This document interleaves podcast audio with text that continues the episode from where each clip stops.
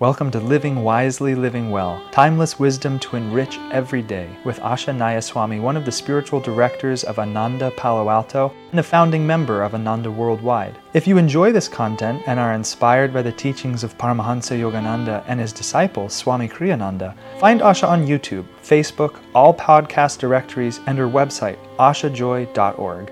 Living Wisely, Living Well, September 4th. Look at or imagine a river flowing constantly. Then visualize your thoughts flowing similarly, not rippling restlessly, not drifting sluggishly, not frozen in fixed opinions like an ice sheet in wintertime. Adapt yourself to circumstances. The more centered you are in yourself, the easier you will find it to change as the needs arise.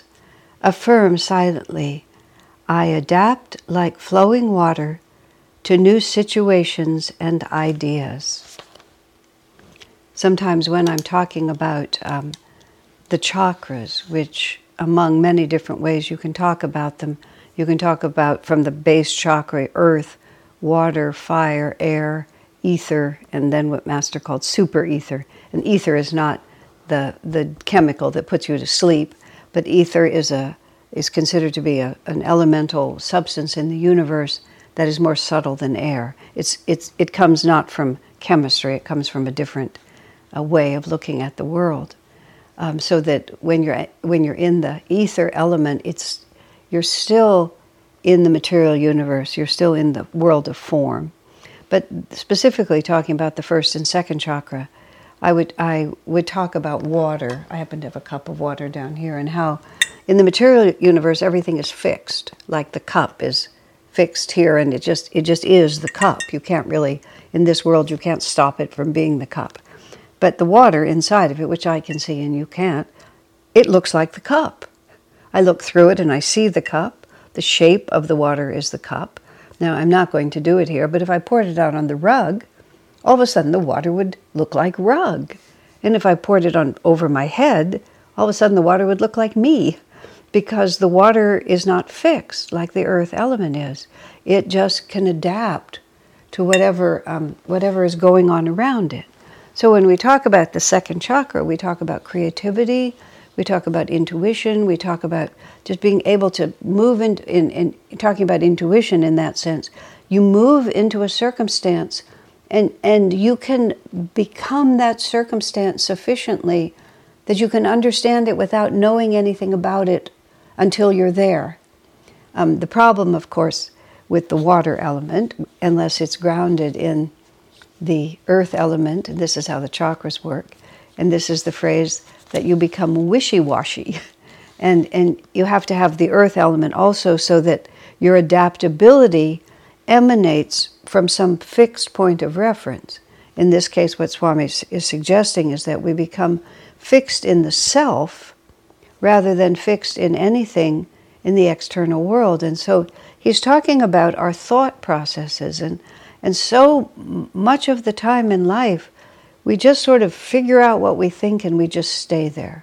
Now, that's not, let me think.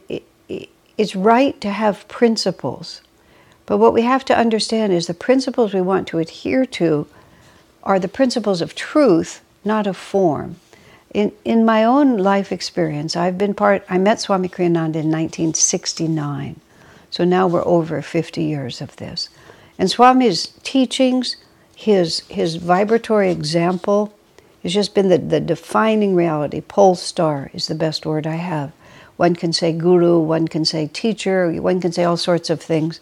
But pole star, to me, actually articulates it in a way that is the clearest, because that's the fixed point of reference around which everything else in my life has moved. So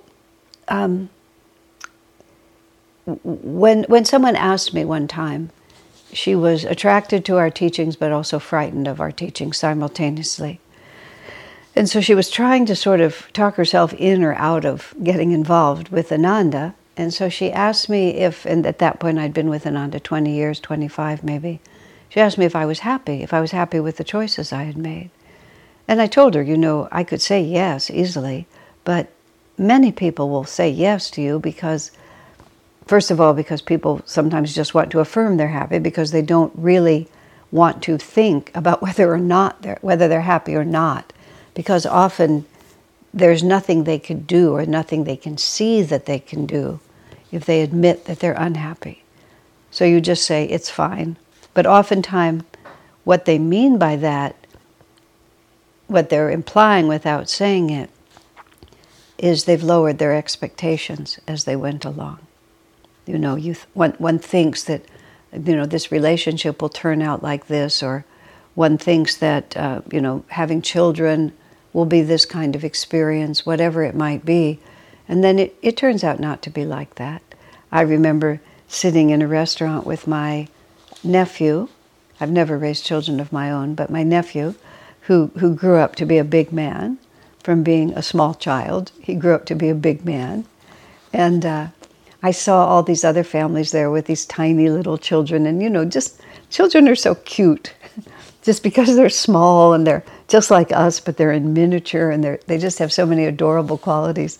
And just jokingly, I sort of wanted to go over and I wanted to drag my nephew over and say, this is what's going to happen, you know, don't get too involved in that because this is what's going to happen. I mean, I was joking with him about it because he was a fine person and this is a very good result. But all of those forms, they don't stay the same.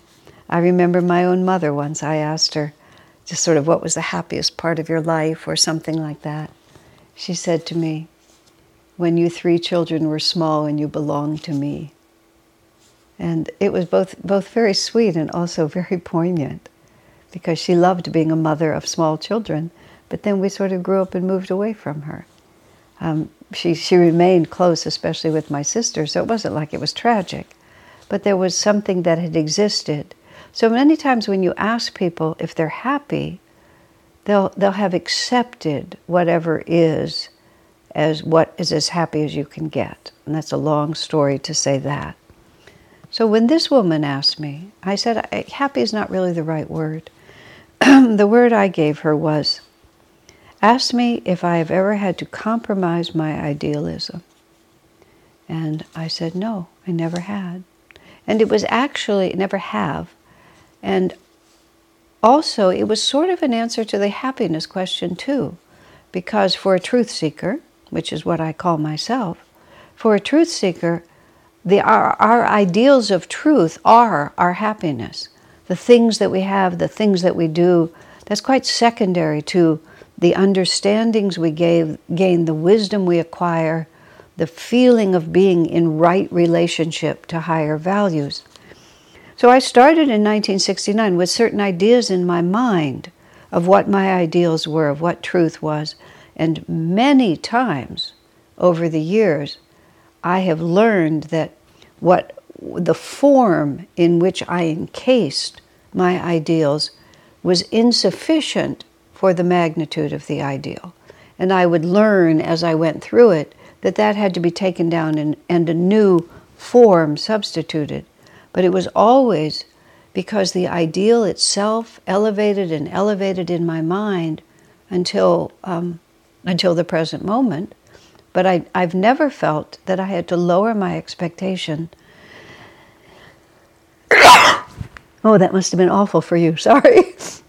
I've ever had to lower my expectation or settle for less. Now, this is what Swamiji is talking about for us, is that if we remain fluid and if we keep our thoughts more like the water inside the cup instead of like the cup, then when circumstances begin to shift from a point of defined identity, see, the water is always water. It's even discernible. You can see it as water, or you can feel it as water, or you can taste it as water. It's always there. From a point of defined identity, which is my inner self, my higher self, that which I aspire to, the truth which I seek to live by. And one of the truths we seek to live by is true happiness. So it all merges into one thing. But from a defined point of reference, as circumstances shift, however they may shift, I can expand my thinking to meet them, not just shrink it to get by. See, this is the great, great temptation of life, is that at a certain point, instead of maintaining the flexibility to reinvent ourselves and find a new reality, we just hunker down and try to get by. I was very touched by both the honesty and the poignancy of what an older relative of me said to me once. I was urging upon him some expansive new direction, and he wasn't cooperating with me. And I said what was really an extremely narrow-minded, insensitive, unconscious misperception. But I said to him, well, don't you want to keep growing? And he just looked at me and said, no, just like that. And it was like, no. And then he just said, I've had enough. And he'd had some hard times in his life. I've had enough suffering in my life. I don't know if he used these words, but essentially it was, he just wanted to outlast the rest of his life without having any more happen. And it was interesting, shortly after that, his mental process, he'd been a very intelligent man, his mental process suddenly became impaired. And he just lost the ability to intellectualize. Much of his ability to perceive with his intellect was taken away from him. And as a consequence, he didn't have to think about growing anymore. He didn't have to weigh one thought against the other. He actually became very sweet because he had a very sweet heart, and he forgot what he was worried about. But you see, we don't want to have to do that. We don't want to have to shut down our minds because our minds have become so rigid that the actual circumstances of our lives are unbearable. I don't presume to say why mental impairment sets in to people in their old age or in their young age. Mental impairment can be chosen by a person, not necessarily consciously. Mental impairment, by that I mean, I'm only going to see much of reality, just what Swami said. I'm just going to freeze my mind at this point. But then we just waste the rest of an incarnation, really, when the divine is giving us the opportunity to face and overcome more karma. And we don't get out of anything, you see. You don't actually ever avoid anything. You just postpone it into what we imagine to be the future, but you'll have noticed that wherever you're standing is not the future. It's, you think that there's this future where it really doesn't make any difference, but when you get there, it's now. And so once we get this idea deeply in ourselves that I will face it now or I will face it now later, then it inspires us. And this is one of, inspires us to persevere. And so Swamiji is giving us an extremely practical idea about how best to persevere. Stay mentally flexible, like a flowing river that just freely keeps moving. It's never the same. Not restlessly like ripples in a lake. You throw a stone into the pond and it just keeps agitating until it hits the bank and then it comes back like this, or frozen like ice. But the way a river just flows so freely, and it's on its way to the sea. It has a clear, magnificent destiny, and it's always fresh because it's always just turning over and going where it's going. Beautiful lifelong advice for all of us. Look at or imagine a river flowing constantly, then visualize your thoughts flowing similarly, not rippling restlessly, not drifting sluggishly, not frozen in fixed opinions like an ice sheet in wintertime. Adapt yourself to circumstances. The more centered you are in yourself, the easier you will find it to change as the needs arise. Affirm silently, I adapt like flowing water to new situations and ideas. God bless you, my friends.